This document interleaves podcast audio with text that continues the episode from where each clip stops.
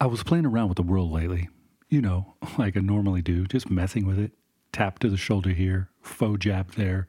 The kind of thing we've done countless times, normally ending with one of us wrapping our arm around the other's neck, one of us raking our knuckles across the other's head. But the world just hasn't been into it lately. I'm trying to interact, but it's moody or angry. I don't know, man. It's like unpredictable. I'll give it a playful bump, and next thing I know, it's coming at me with an axe. I'm like, bro, what's up? I'm trying to be fun, you know, to be jocular. It just stares at me under big bushy eyebrows like I'm an idiot for using the word jocular. And then after a few awkward moments, it says, Who uses the word jocular? You're an idiot. See what I mean? It's that kind of stuff, man. It's unpredictable. I'm not always sure where it's going. Yeah, the world used to be a lot of fun, but then somewhere along the way, well, things have just changed. I've been thinking about it quite a bit. What's going on with that? And it's led me to retreat, to get away. It's led me to a lot of alone time, you know? Just getting away from everything. Well, everything except me, which hasn't been easy. There were several times as I was with me that I had to take a break from me. But it's led to a lot of self reflection, a lot of insights too. Namely, crap, if I have to take a break from me sometimes, I bet the world really needs a break from me sometimes.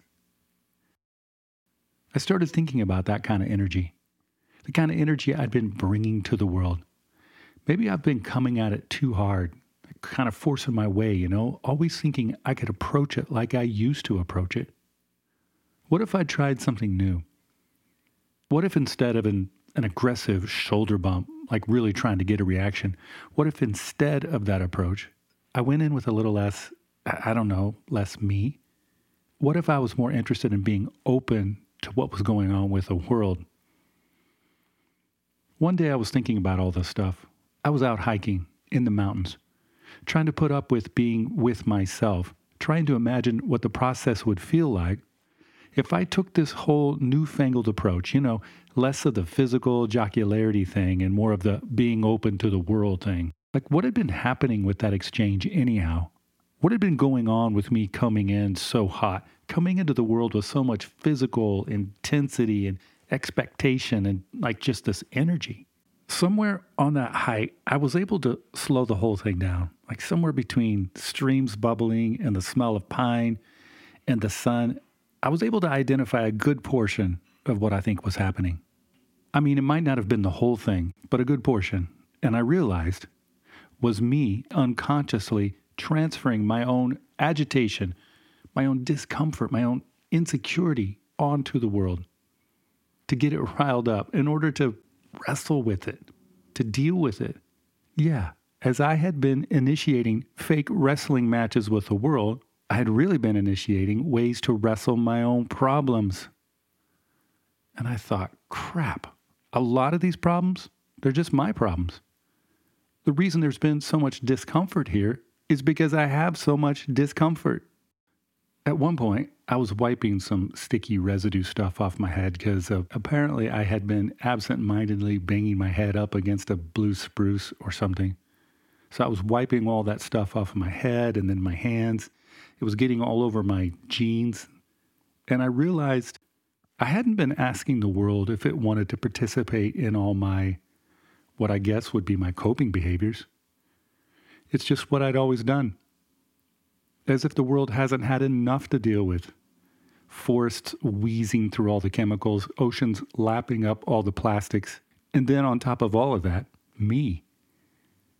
And I thought, good Lord, no wonder the world feels different.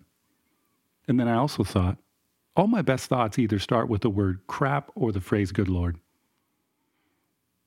Well, so now what? I spent the rest of that hike and lots of other hikes trying to figure out how to fix my own discomfort. But I realized multiple times I can't really fix it. I really can't make it go away. The stuff that gnaws at me, and that's a good word, gnawing, yeah, that stuff it doesn't just leave because I've named it. And it doesn't just leave because I've achieved something or I've made money. Oh, and it doesn't just leave because I got Jesus in my life, though by faith, I do, I do think something like the Spirit of Jesus exists in my life. But no, it doesn't just go away. Because for one thing, if we're talking about Jesus, I think what I think is that he is the embodiment of love. And love for me is a really mysterious agent or entity or energy because love is interwoven with risk and vulnerability. And so for me, love isn't love unless something or someone can willingly walk away and I can let them walk away and admit that I'm not in control. Because if I was in control, it couldn't be called love.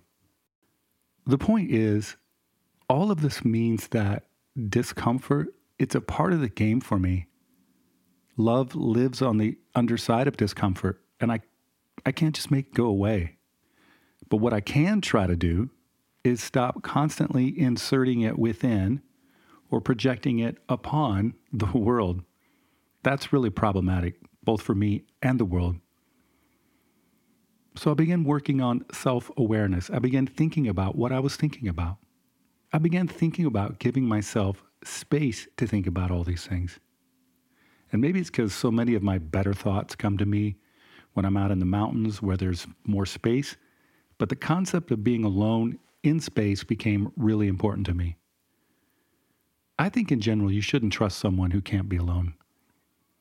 Then again, was it Augustine? Someone said, yeah, don't trust people who can't be alone, but also don't trust people who are always alone. That's true too.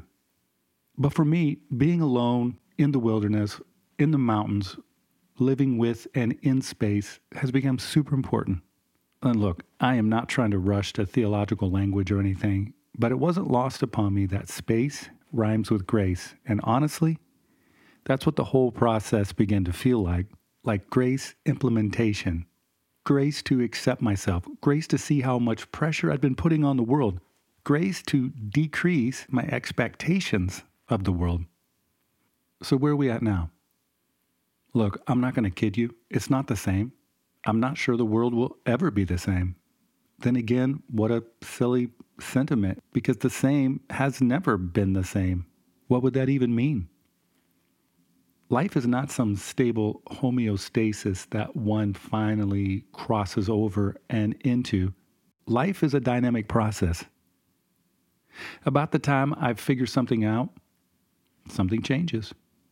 I think about this with parenting all the time. About the time we helped them be potty trained, we had to help them tie their shoes. And about the time we helped them, you know, learn how to tie their shoes, we had to help them drive a car. And about the time we helped them drive a car, we had to help them know how to date or get off to college or get married.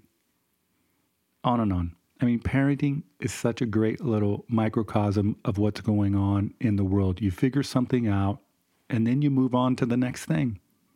The world is the same way.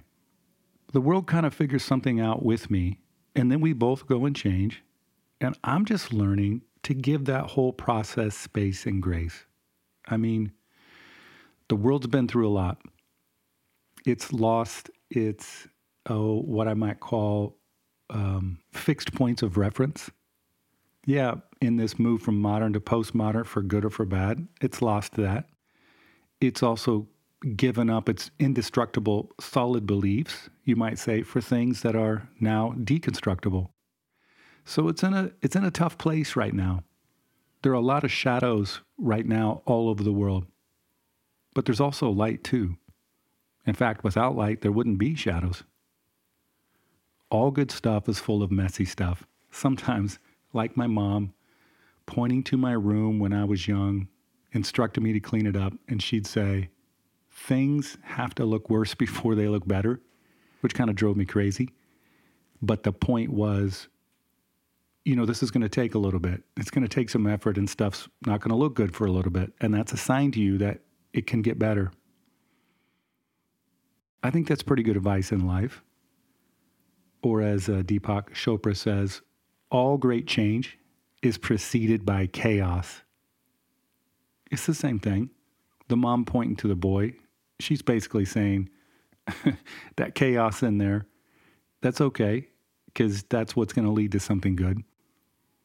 It's true with boys' bedrooms, it's true with parenting, it's true with me and with the world. And I'm convinced that a great deal of what's going on with me is that I just have to get better at holding space for all this chaos. Because I'm convinced that what's going on with me is what's going on with the world.